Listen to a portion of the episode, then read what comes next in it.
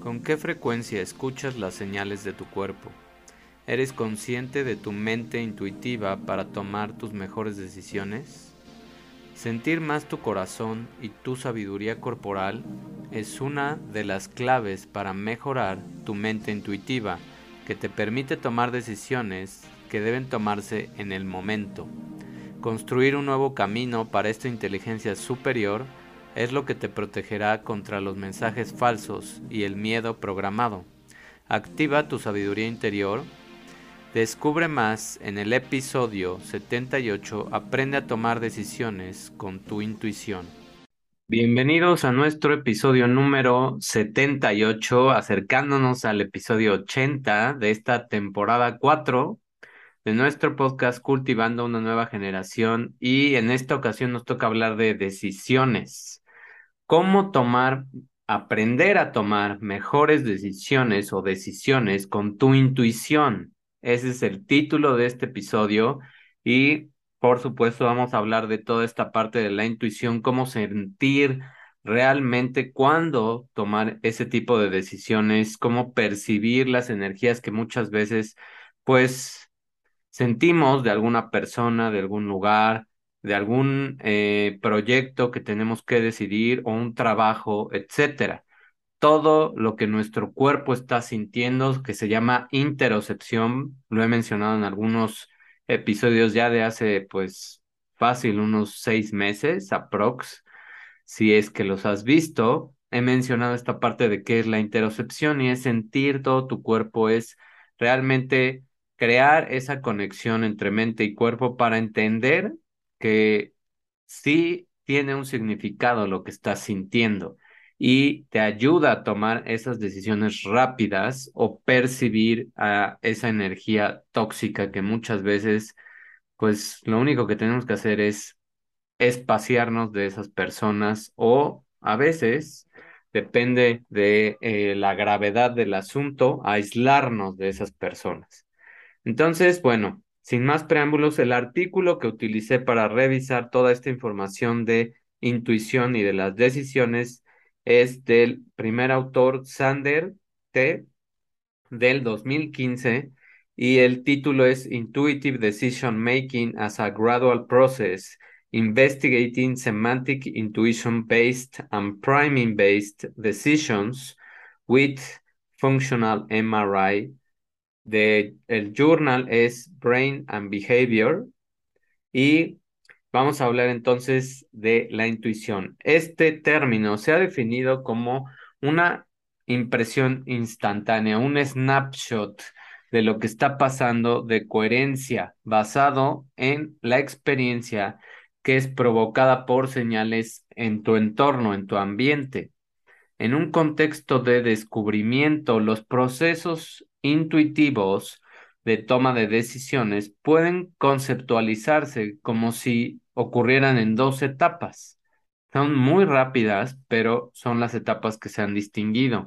La primera es una etapa que comprende una percepción implícita de coherencia que todavía no es verbalizable, no la puedes decir todavía, todavía no lo puedes verbalizar y simplemente es algo que sientes. Esa es la primera etapa.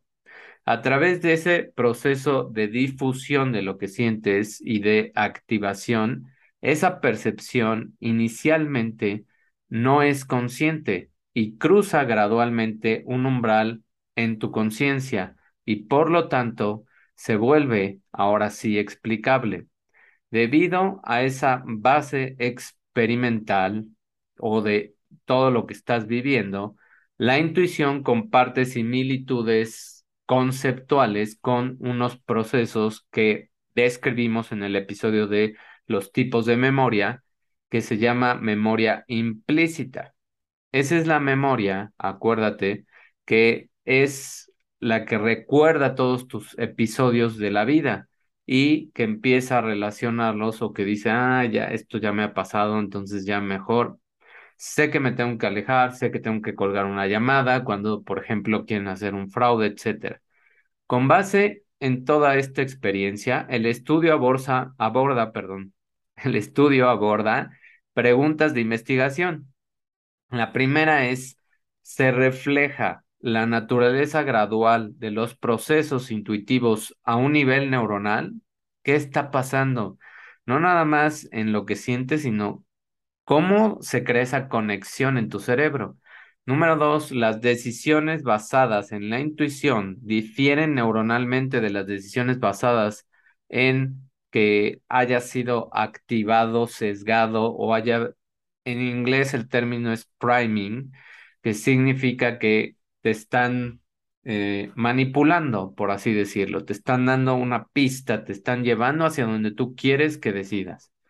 Entonces, aguas, porque también depende de tu ambiente, te pueden obligar a que decidas, obligar entre comillas, a que decidas hacia ciertas cosas y lo acabamos de experimentar. Toda esta pandemia, pues se vivió mucho por términos de lo que nos enseñaban en la, en las redes, en la televisión, en las noticias, y obviamente lo escuchábamos ya después de personas y nos platicaban, etcétera. Entonces, pues es la forma más fácil de hacer este tipo de priming y de hacerle pensar a la gente que las cosas son más feas de lo que realmente son y que eres impotente ante ciertas situaciones, sobre todo en términos de salud.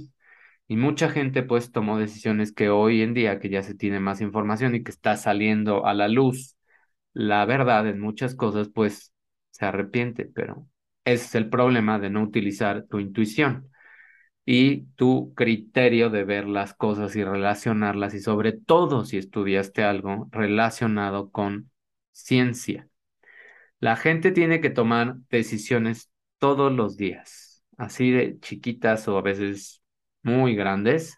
A menudo tienen que hacerlo muy rápido y sin la información que podrían necesitar para comprender completamente una situación o para prever posibles consecuencias con las decisiones que toman.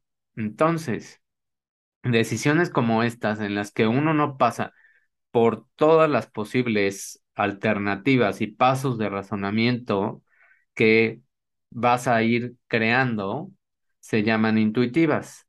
En este estudio, lo que se hizo es que se analizaron estas imágenes de resonancia magnética y se propuso contribuir a un debate que se ha tenido sobre el tema de los resultados entre las neuronas y cómo se están uniendo cuando hay ese tipo de decisiones y el comportamiento que puede ayudar a comprender mejor el concepto.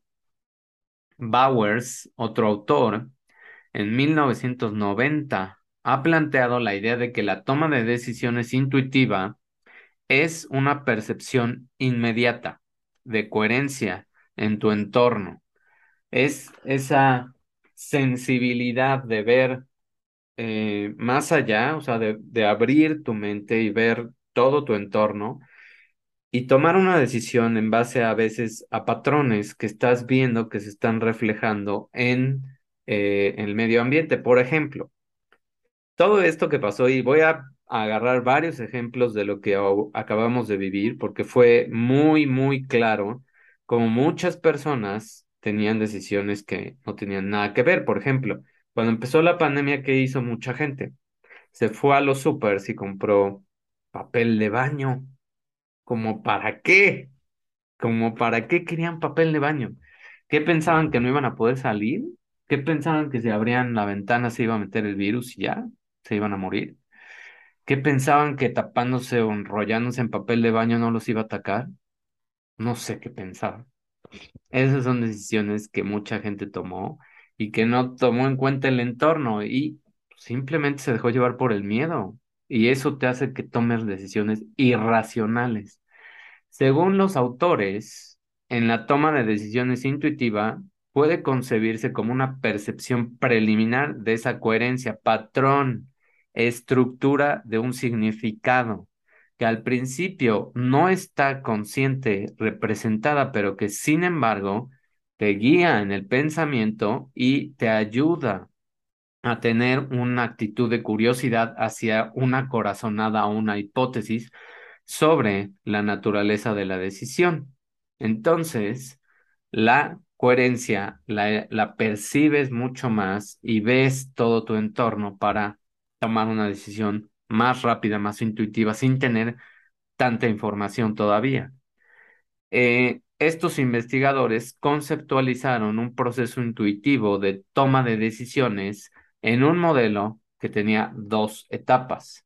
En la primera etapa, a través de un proceso de propagación automática de una activación, o sea, de este priming, es evocada por ciertas pistas de coherencia. Esta es la información que se filtra en los medios, en las noticias, para darte esa entrada sensorial, para hacerte percibir cosas que tú vas a creer después. Y entonces la decisión, o sea, la persona que toma las decisiones, tiene ya una acción implícita, o sea, ya te sembraron la idea de ciertas cosas o te hicieron creer que había una coherencia en comprar papel de baño, por ejemplo, ¿no? Sin embargo, aún no se es capaz de verbalizar explícitamente la fuente de esta impresión y estoy seguro que si ese día yo le hubiera preguntado a la gente, ¿por qué estás comprando papel de baño? ¿O por qué estás comprando tanto? Pues para empezar se hubiera enojado porque ni siquiera tiene una respuesta. Número dos, me hubiera contestado si me contesta, ¿qué te importa? O número tres, si me hubiera dado una respuesta un poco más, pues, donde buscara una razón, me hubiera dicho, no sé, es que vi que todos estaban comprando y yo dije, pues voy a comprar. Y es el efecto Pavlov es el efecto de priming, es el efecto de meterte cosas en tu cerebro para que pienses que son, pues, congruentes, coherentes.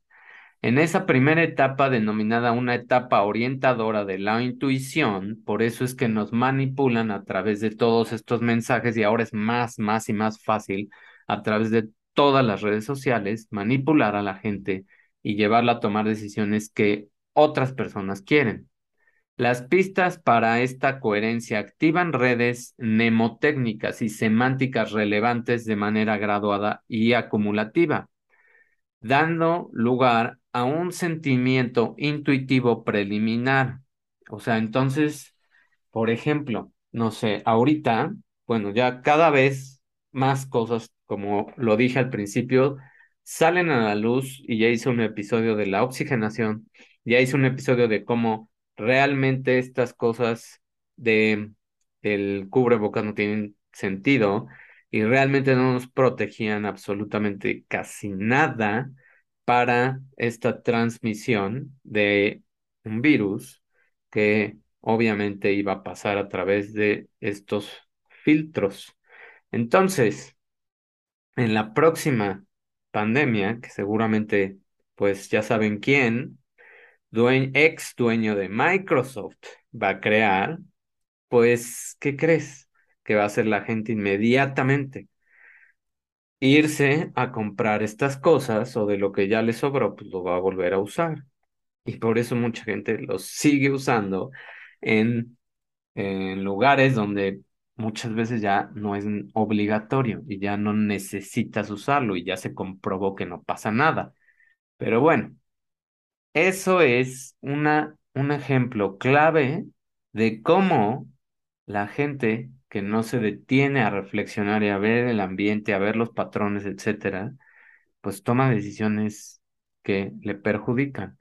El desarrollo gradual de ese pensamiento intuitivo es el que viene explicado por un modelo de dos etapas que Bowers en 1990 propuso donde los procesos cognitivos, o sea, procesos de aprendizaje, subyacen, o sea, están abajo en las corazonadas intuitivas y son de naturaleza continua o discontinua. De acuerdo con ese modelo de continuidad, la intuición se concibe como un proceso gradual que va desde una primera percepción implícita, que es lo que mencioné, es la percepción que tienes sobre lo que has vivido, tu experiencia. Y eso es inmediata. Eso es, pues, una entrada compleja y, entre comillas, es vaga porque necesita una experiencia más explícita caracterizada, perdón, por ser capaz de poder decir por qué tomaste esa decisión, como ciertas piezas de información que en tu cerebro se van ensamblando, se le llama eso semántica, y pueden pertenecer y formar ya una idea.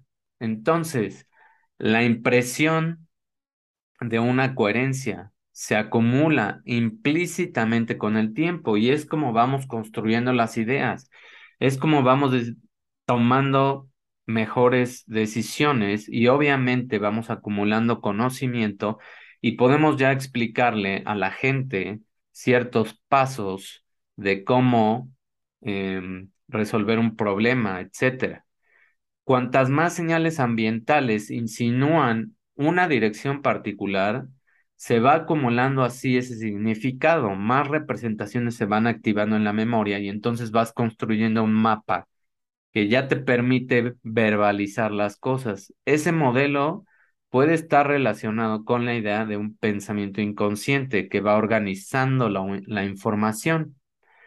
Por ejemplo, Ritter y otro autor que se llama, está complicado el nombre, Dix Kertius, en 2014 recientemente propusieron, basándose en todos esos hallazgos empíricos, o sea, de experiencia, que las representaciones se organizan mejor y se polarizan más y que la memoria se basa más en lo esencial durante un periodo de pensamiento inconsciente es decir, que tienen un periodo de incubación. Por eso también el dicho de piénsalo bien y duerme y o consúltalo con la almohada. Ese pensamiento de mejor me duermo y mañana decido qué hacer es en ese dormir, pues esa es muy buena solución porque durante el sueño vas a construir también esa idea, vas a poder verbalizar y vas a poder ver más claramente los pasos que tienes que tomar. Sus resultados de estos investigadores pueden sugerir que el pensamiento inconsciente es un proceso en el que la información desorganizada se organiza cada vez más hasta que alcanza algún tipo de umbral y las conclusiones se pueden transferir ahora hacia una conciencia más, eh, pues, fácil de verbalizar. Para probar empíricamente la conceptualización de la intuición en dos etapas, Bowers en 1990 desarrolló varios paradigmas experimentales, uno de los cuales tenía una tarea de triadas, que ahora se usa ampliamente para investigar los procesos de decisión intuitivos. En esa tarea se le pide a los participantes que evalúen la coherencia semántica, o sea, es la coherencia de una palabra de las triadas de palabras, es decir, tres palabras representadas una debajo de la otra que están vinculadas semánticamente a través de la existencia de una cuarta palabra que describe ese vínculo o palabras que no están relacionadas. O sea, por ejemplo, ¿qué tiene que ver el papel de baño con una pandemia? Nada. Si te pusieran todo eso en... Me da tanta risa eso que, que pasó, que de veras que si le hubieran puesto a la gente, ¿qué, compra, ¿qué compraría si empezara otra pandemia? Y le pusieran ahí la palabra papel de baño, seguramente escogería papel de baño. Entonces, esas son las decisiones intuitivas que la gente puede ir tomando y ese es lo que tiene un llamado de juicio de coherencia semántica. Ahora, se instruye a los participantes no solo para que indiquen si creen que la triada es semánticamente coherente, sino también se les va a decir que intenten encontrar la solución, es decir, que nombren explícitamente una palabra asociada común, que la vamos a abreviar como CA. Ese CA es la palabra asociada común entre las tres palabras, tanto en el juicio de coherencia como en el intento de nombrar ese, esa palabra asociada, requiere la activación de conceptos que están, entre comillas, lejadamente relacionados con tu memoria semántica. Ahora, con todo esto ya es posible determinar en qué etapa intuitiva se encuentra una persona. Fíjate qué padre y qué interesante que con un juego de palabras, con decisiones que tienes que tomar y em, obviamente todo esto se hace contra reloj, con tiempo, tú eres capaz de visualizar a nivel de neuronas, a nivel de la electricidad que está pasando en tu cerebro, cómo esa persona todavía no sabe por qué tomó la decisión, pero tuvo esa intuición y apenas está ensamblando el mapa para después llegar a un nivel más alto y construir esa historia coherente. Si el participante juzga una triada de palabras correctamente como coherente, pero todavía no puede nombrar una posible solución, eso es un indicador de que se encuentra en la etapa orientadora de la intuición. O sea, todavía no sabe, o sea, sabe cuál es la respuesta por lo que alcanza a recuperar de esa memoria implícita, pero todavía no lo puede verbalizar, todavía no lo puede explicar. Sin embargo, si el participante juzga correctamente una triada como coherente y además tiene la capacidad de nombrar a esa palabra asociada común o a esa sea correcta, eso es un indicador de que se encuentra en la etapa integradora de la intuición. Esa integradora es la que hace arma ya el rompecabezas y entonces ya lo puedes decir en palabras. Ahora, el hallazgo empírico típico de todas estas triadas es que los participantes son notablemente correctos al discriminar, tienen la decisión correcta al discriminar entre triadas coherentes e incoherentes, incluso en la etapa de orientación, es decir, cuando no pueden nombrar explícitamente toda esa eh, palabra común o tema común. Eso hubiera pasado si mucha gente no hubiera visto noticias. Por ejemplo, en esta pandemia no hubiéramos visto ese tipo de decisiones irracionales y la gente no hubiera visto todo ese tipo de noticias y nos hubiera ido mucho mejor. Luego les explico por qué, cuando ya nos dejen decir más verdades, les voy a explicar por qué.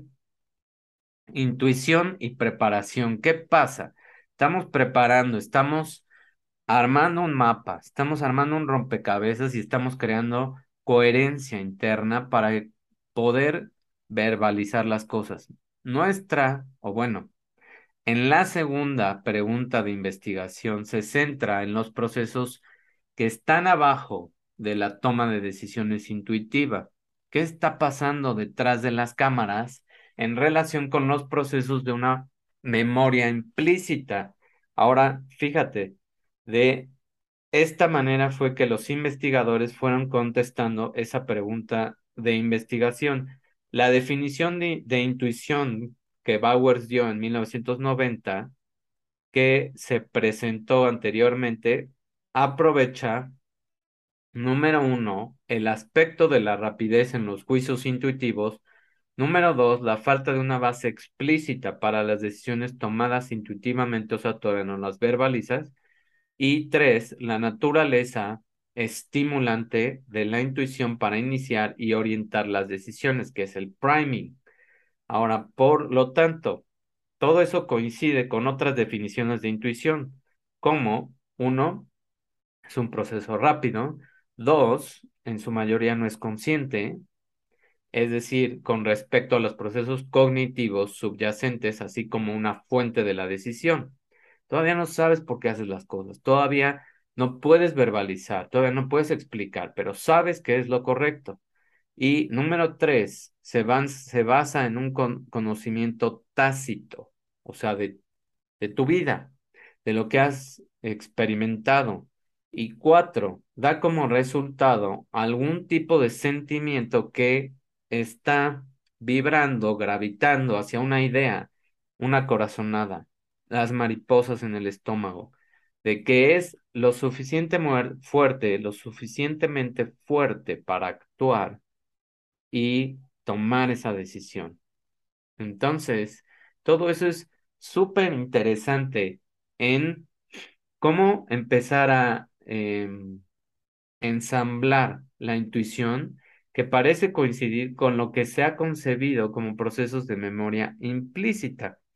O sea, todas nuestras historias, la, eh, las experiencias que hemos tenido, como se discutió en otro tipo de investigaciones por otros autores como Bowles y Sander en 2014, uno podría preguntarse si, dada esa conceptualización de la intuición como una capacidad de crear una idea o dar una solución, principalmente sobre la base de un conocimiento que ya adquiriste experimentalmente y que está implícito en tu persona, incluso si uno todavía no se puede explicar cómo se llegó a él.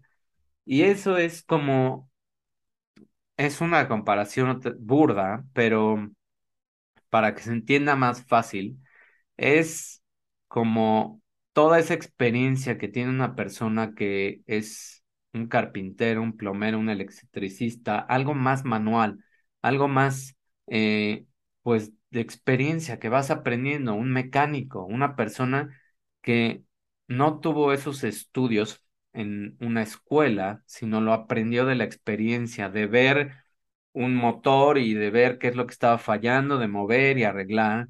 Una persona que aprendió a construir eh, ciertas cosas a través de experimentar en la carpintería, en la plomería, en alguno de esos oficios más manuales y que tal vez no tenía toda la teoría, pero sabía hacer las cosas. Entonces, todo ese conocimiento es adquirido implícitamente y es esa memoria implícita la que te va a dar la percepción de las cosas. Y esas personas son las mejores para trabajar en todas esas cosas manuales y sabes que tienen tanta intuición de qué está pasando que nada más con que les digas muy poca información de una casa, si es un plomero o carpintero, de un coche, si es un mecánico, ¿dónde está el problema? No tienes que decir gran cosa, ellos ya saben dónde está el problema o si llevas el auto, escuchan y dicen, mm, ya sé dónde está, mueven quién sabe qué y lo arreglan, ¿no? Y muchas veces no te lo pueden explicar como tú quisieras o como tú lo podrías entender, te lo explican más experimentalmente. No se puede explicar cómo se llega a él. Todos esos procesos de decisión intuitivos y mecanismos de memoria implícita son las dos caras de una moneda. Son dos formas también de aprender, son dos formas de tomar decisiones y son formas que muchas veces aún nos pueden salvar la vida. Según Schachter, otro investigador, en, el en 1992, la memoria implícita ha sido definida como una forma de retención no intencional y no consciente que puede contrastarse con la memoria explícita, que implica el recuerdo consciente de experiencias previas. Y creo que a todos nos ha pasado este tipo de experiencias donde resuelves algo o mueves un botón o tú mismo arreglas algo en tu casa y te preguntan y no sabes qué contestar. dices, no sé, simplemente sentí que tenía que hacer eso, que tenía que mover o que tenía que, pues, apretar cierto botón o yo sabía que tenía que tomar esa decisión para esa persona o por ese trabajo, etcétera. Y ya, no sabes todavía decir mucho. Ahora, vamos a ver un experimento muy, muy padre donde se midió todo esto. El experimento tenía dos bloques diferentes. El número uno, el bloque uno, es una decisión léxica, es decir, la incorporación de un procedimiento de preparación conceptual. O sea, te, te va a ayudar ese, esa palabra, ese léxico, a tomar, a incorporar, a formular un procedimiento para tener un concepto. Y dos, el bloque de juicios de coherencia semántica, es decir, el uso de la tarea de las triadas para evaluar un rendimiento intuitivo. En los bloques de decisión léxica, que son ocho en total, cada uno tenía 20 intentos. A los participantes se les presentaba cada dos segundos una palabra o una no palabra y tenían que decidir cuál de las dos era la correcta. En los bloques de juicio de coherencia semántica, que también eran ocho en total, uno estaba, cada uno estaba compuesto por 15 intentos, 15 ensayos. Cada ensayo constaba de dos partes, el juicio de coherencia y una posterior terminación de la raíz de una palabra. Primero se presentó una triada de palabras. Tres palabras se presentaron simultáneamente, una debajo de la otra, y los participantes tuvieron que juzgar su coherencia semántica en cuatro segundos. Tenían tres opciones de respuesta. La triada es incoherente, y eso fue definido en las instrucciones como no tener ninguna palabra en común, y la opción de respuesta era la 1. La tríada es coherente y por lo tanto tiene una cuarta palabra en común, pero no se puede recuperar todavía una eh, asociación en las palabras. Esa es la primera etapa de la intuición. Y la triada es coherente, esa es la respuesta número dos. Y la triada es coherente y se puede recuperar una palabra asociada inmediatamente y esa es la respuesta 3. Esas eran las opciones de respuesta. Ahora vamos a ver cómo se les presentaron los experimentos a estas personas y vamos a ver por qué tomaron esas decisiones. Ahora, el ejemplo de una triada coherente precedida, esta es la A, es un ejemplo de una triada coherente precedida en el bloque de decisión léxica por una palabra que no es una palabra o una palabra no relacionada semánticamente y seguida en la terminación de la raíz de la palabra por las dos primeras letras de la solución real. Entonces, fíjate, aquí era la decisión léxica, pues esto no era una palabra, siloc, y aquí tenían tres palabras que podían o no tener coherencia y el asociado, o sea, o el concepto que ya podían tener, lo tenían que formar con estas dos letras. Podían o no podían formularlo. Acuérdate que esto tenían segundos, dos segundos, cuatro segundos. Esta es la de dos segundos. Ay, creo que ya me salté. Esta, perdón. Esta es la de dos segundos. Entonces, fíjate, aquí era ese preestudio conductual del diseño experimental y representaba una triada coherente seguida de una no palabra en la tarea de decisión léxica. Ahora, fíjate, aquí estaban las palabras salt, deep, foam, que es sal, profundo, mm, espuma, y luego les presentaban esto, wunesil, que no es una palabra. Entonces, tenían que decidir. Número B, representa una triada coherente o bloque B, una triada coherente seguida de una palabra sin relación semántica. Salt, deep, foam. Light, una palabra, pero no tiene que ver con todo esto. Sal, profundo y espuma, ¿no? Sal, profundo y espuma. Ahora, y este bloque C era las mismas palabras, pero ahora ya tenías una palabra que podía ser asociada. Ese bloque C representa una tiada coherente seguida de la solución real y que tú ya fuiste asociando porque durante todo este proceso te empezaron a dar pistas. Si yo te hubiera puesto este ejercicio, este bloque primero, bueno, aquí ya vas relacionando y dices sal, profundo, espuma.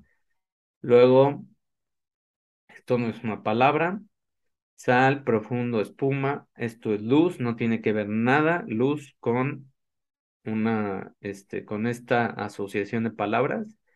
Y entonces, tal vez sin ver esto, ya podías decir, ah, ya sé qué es, es el océano. Entonces, es salado o tiene sal, es profundo y tiene espuma. Entonces, es el océano. Y así es como se va construyendo. Es como, pues, estos jueguitos de, en México se les dice ahorcado, pero de completar palabras y te ponen, este, pues, espacios y te van dibujando un muñequito, etcétera, ¿no? Eso es como vas haciendo el priming y vas creando un concepto donde ya lo relacionas. Y es, esos son los niveles de intuición. Ahora, ahora sí, perdón. En este experimento, que fue el que ya hicieron estos investigadores, este fue el anterior que hizo y que propuso Bowers, y esas triadas incoherentes solo se usaban como controles y podían ir seguidas de una palabra que no era o de una palabra semánticamente no relacionada con todos esos constituyentes. No se informaba a los participantes sobre la existencia de dos tipos de triadas diferentes, que era coherente y que era incoherente. Ellos tenían que escoger. Simplemente se les indicaba que leyeran las tres palabras y realizaran la tarea de una decisión léxica. Ahora, para asegurarse de que los participantes leyeran esas tres palabras al inicio de cada prueba, se les dijo que se les volvería a presentar algunas de las palabras después del experimento y que tenían que discriminar entre palabras antiguas y nuevas. Y esa es la forma como vas construyendo una idea. Si te fijas y eso lo extrapolamos a lo que pasa muchas veces en noticias o en redes sociales, es como te van dando la, la historia de ciertas noticias. Por ejemplo, de lo que pasó eh, apenas, como al principio no nos decían más que, bueno, es un primo este virus del COVID, SARS-2 y no sé qué, y es un virus muy peligroso, etcétera, y te produce estos efectos, pero todavía no se sabe eh, más de ese virus. No se sabe o no se quiere decir. Te están haciendo un priming, si te das cuenta. Un priming hacia el miedo, un priming hacia pensar que pues, es horrible y que te vas a morir, etcétera. O sea, nuestra mente es tan fuerte que de veras tú puedes provocarte un infarto simplemente con creer que algo te lo puede causar. Así que ten cuidado porque esto es lo que se está utilizando ahora en muchas de estas redes sociales para que tú decidas ciertas cosas. Por eso te estoy tratando de enseñar todo esto, porque tu intuición, tus corazonadas, lo que tú has vivido, lo que tú has estudiado, lo que tú ya sabes, sirve. Y eres más poderoso de lo que estas personas quieren que tú creas, porque no les conviene que tú decidas bien, no les conviene que tú pienses les conviene que estés en un em, estado de priming, en un estado de manipulación, en un estado de miedo, en un estado donde no puedes decidir nada porque estás bloqueado. Entonces, eso es lo que tienes que ir haciendo, viendo los patrones, observando lo que te están diciendo y construyendo la historia. Y no es teoría de conspiración, simplemente es pues una realidad. Ahora, en este experimento ya un poco más complejo, el bloque A, todas estas tareas son de decisión léxica, de ir identificando si es una palabra, si no tiene nada que ver, y si esa palabra ya puede ser una solución. Ahora, en la tarea 2, esa triada es donde tenías que ver la coherencia semántica y completar la raíz de la palabra. En ese estudio de resonancia magnética funcional que tenía un diseño experimental, los participantes trabajaron alternando bloques de decisiones léxicas y la tarea de las triadas donde la tarea de las triadas ahora consistía en juicios de coherencia semántica y terminaciones de raíces de palabras. En la tarea de juicio de coherencia, los participantes tenían tres opciones de respuesta. Inco, que era esto de inco, es incoherente. La tarea se percibe como incoherente y la opción de respuesta es 1. Co-sol, que es esto, co-sol. Y la tríada se percibe como coherente, pero no se puede nombrar inmediatamente una posible palabra asociada. Y la opción de respuesta es 2. La tríada es coherente y por lo tanto tiene una cuarta palabra en común, pero no se puede todavía recuperar esa palabra en ese momento. Y cosol quiere decir que la tríada se percibe como coherente y una posible palabra asociada, solución, se puede nombrar de inmediato. Y la opción de respuesta es la 3. La tríada es coherente y se puede recuperar de inmediato una palabra asociada, o sea, está más fácil, ¿no? Para probar si los participantes podían nombrar a esa palabra asociada correcta, cuando habían juzgado que la tríada era coherente y al mismo tiempo indicaron que conocían esa cuarta palabra, se les presentaron todas las tríadas coherentes y preparadas nuevamente justo después del procedimiento de escaneo y tuvieron que escribirlas en un cuestionario de papel y lápiz. O sea, en todos esos momentos estaba observando qué estaba pasando en tus neuronas y cómo ibas construyendo ese significado, cómo ciertas áreas de tu cerebro se iban activando, cómo se, se activaban ciertas eh, regiones que están asociadas con una memoria implícita, que es tu vida, y cómo esa memoria implícita va construyendo ese significado que te ayuda a tener una decisión mucho más racional viniendo de algo intuitivo, más rápido. O sea, esta es la solución para tomar decisiones más rápidas, basado en tu experiencia y basado en construir mapas, rompecabezas, como quieras llamarle, conceptos, que es lo que nos va a ayudar a sobrevivir todo lo que viene de acuerdo a estos personajes, a estos personajes. Vamos a llamarles personajes. Después voy a hacer videos de toda esa historia que está puesta ahí para que la leas. No es, son teorías son realidades. Este bloque A, fíjate, el ejemplo de una teoría coherente precedida en el bloque de una decisión léxica por una palabra que no es palabra o una palabra no relacionada semánticamente y seguida en la terminación de la raíz de la palabra por las dos primeras letras de la solución real. Entonces, otra vez estamos aquí. Esto pues sí tiene coherencia. Salt Deep Foam, que es sal profundo y espuma, no es una palabra. Todavía a lo mejor no se puede construir aquí, pero ya te están dando las dos primeras letras de lo que es la solución real. Si completas aquí, pues es ocean. Entonces es el océano, ¿sí? Ocean. Y luego acá, el bloque B, ejemplo de una triada incoherente, precedida en los bloques de decisión léxica por una no palabra, otra vez, o una palabra no relacionada y seguida en la terminación de la raíz de la palabra por las dos primeras letras de una palabra semánticamente no relacionada. Ahora fíjate, te cambian aquí todo.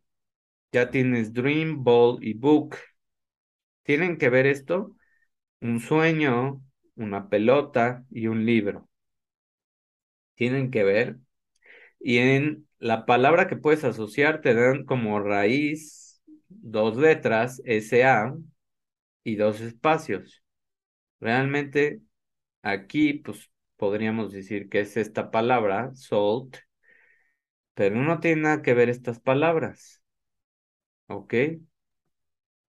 Y el bloque C es ejemplo de una triada con un priming, no es prima, con un priming, o sea, con una activación, con un sesgo, precedido en los bloques de decisión léxica por esa primera en un sinónimo de una palabra de los tres componentes de la triada. Ahora, te dan este dull, eso ya es una palabra, eso significa bobo o tonto. Scissors, boring, round. Todas estas, pues, entre comillas, pueden tener una relación tijeras, aburrido y redondo. Y entonces, un asociado, una palabra asociada, y te ponen DU, que es esto, y dos espacios. O sea, aquí tú ya podrías saber que es dull. Entonces, es un, acuérdate, te están dando la terminación de la raíz de la palabra por las dos primeras letras de, esa, de ese priming sinónimo, que es el objetivo.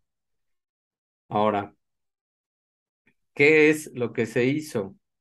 En estas tareas, pues, se les fue metiendo la idea a las personas de, en la decisión léxica, de la solución de la palabra asociada. Y con ello ellos, pues, entre comillas, ya podrían formular algo más verbal y una decisión con un concepto, ¿sí? Y explicar las cosas.